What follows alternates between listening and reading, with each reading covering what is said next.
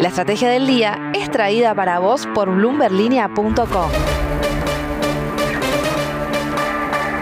Muy buenos días, soy Francisco Aldaya, editor de BloombergLinea.com en Argentina y hoy te voy a contar las tres noticias más importantes para que arranques tu día. Además, como todos los viernes, Carlos Rodríguez nos trae lo último del mundo cripto.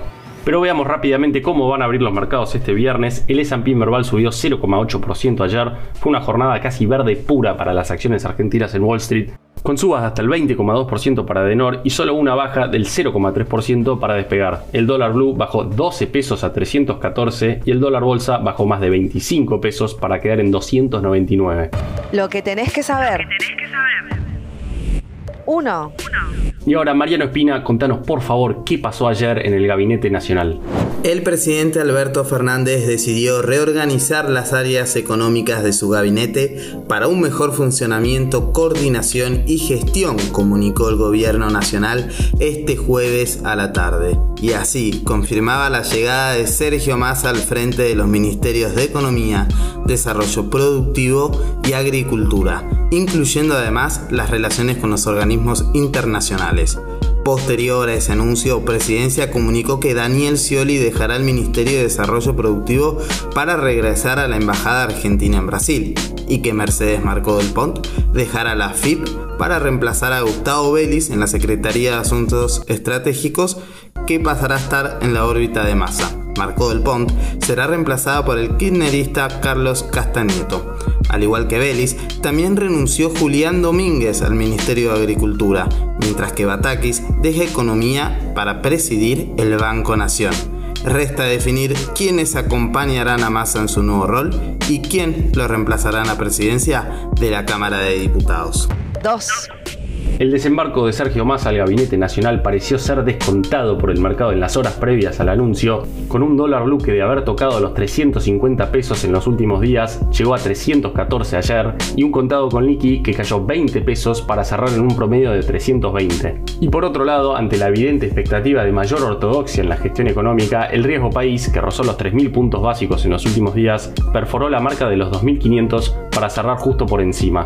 Y como te dije antes, las acciones argentinas también también volaron en Estados Unidos, con una curiosidad, que Denor fue la que más subió. ¿Quiénes son los dueños de Denor? José Luis Manzano, Daniel Vila y Mauricio Filiberti, tres empresarios fuertemente vinculados a Sergio Massa. 3. Y una señal concreta de mayor ortodoxia llegó de la mano del Banco Central ayer, que decidió implementar su mayor suba de tasas desde que asumió Alberto Fernández a fines de 2019 fue por 800 puntos básicos y llegó horas después de que se conociera que los inversores le habían pedido explícitamente a Batakis una fuerte suba de tasas para mejorar la demanda de pesos.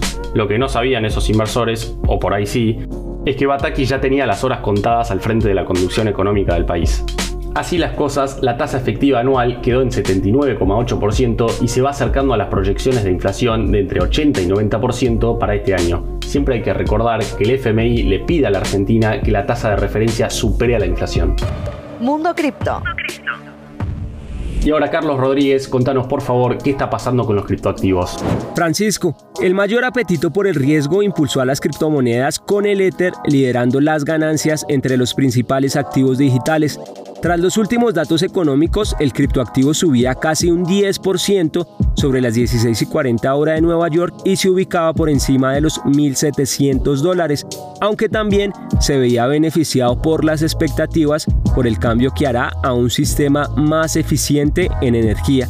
El desempeño también era positivo en el Bitcoin, el mayor token digital por capitalización de mercado que ganaba casi un 6% y luchaba por mantenerse sobre los 24 mil dólares. Pero sumado al incremento en los precios, también llegaron noticias desde los reguladores en Estados Unidos. La Comisión de Comercio de Futuros de Productos Básicos dijo que va a intensificar sus medidas contra las malas prácticas en los mercados cripto a esta advertencia se sumó la de la Comisión de Bolsa y Valores, la SEC, por sus siglas en inglés. En un video publicado el jueves, el jefe de esta entidad pidió al personal de la agencia que trabaje con las plataformas de activos cripto para que estén reguladas de manera similar a las bolsas de valores. Bloomberg News informó a principios de esta semana que la SEC ha estado investigando a Coinbase, la mayor plataforma de comercio de criptomonedas de Estados Unidos, por la posibilidad de que tenga listadas divisas o valores no registrados. Para seguir al tanto de lo que pase con la economía y los negocios, los invito a que visiten bloomberglinea.com y a seguir nuestras redes sociales. Suscríbanse a este podcast y regístrense a nuestra newsletter diaria Línea de Llegada para conocer el cierre de los mercados. No olviden que acá está la información independiente que une a América Latina. Muchas gracias de nuevo por acompañarnos en estos primeros 200 episodios.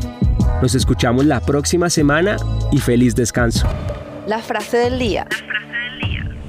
Antes de irnos, volvamos a 2015 para escuchar lo que dijo Sergio Massa cuando todavía estaba enfrentado con Cristina Kirchner.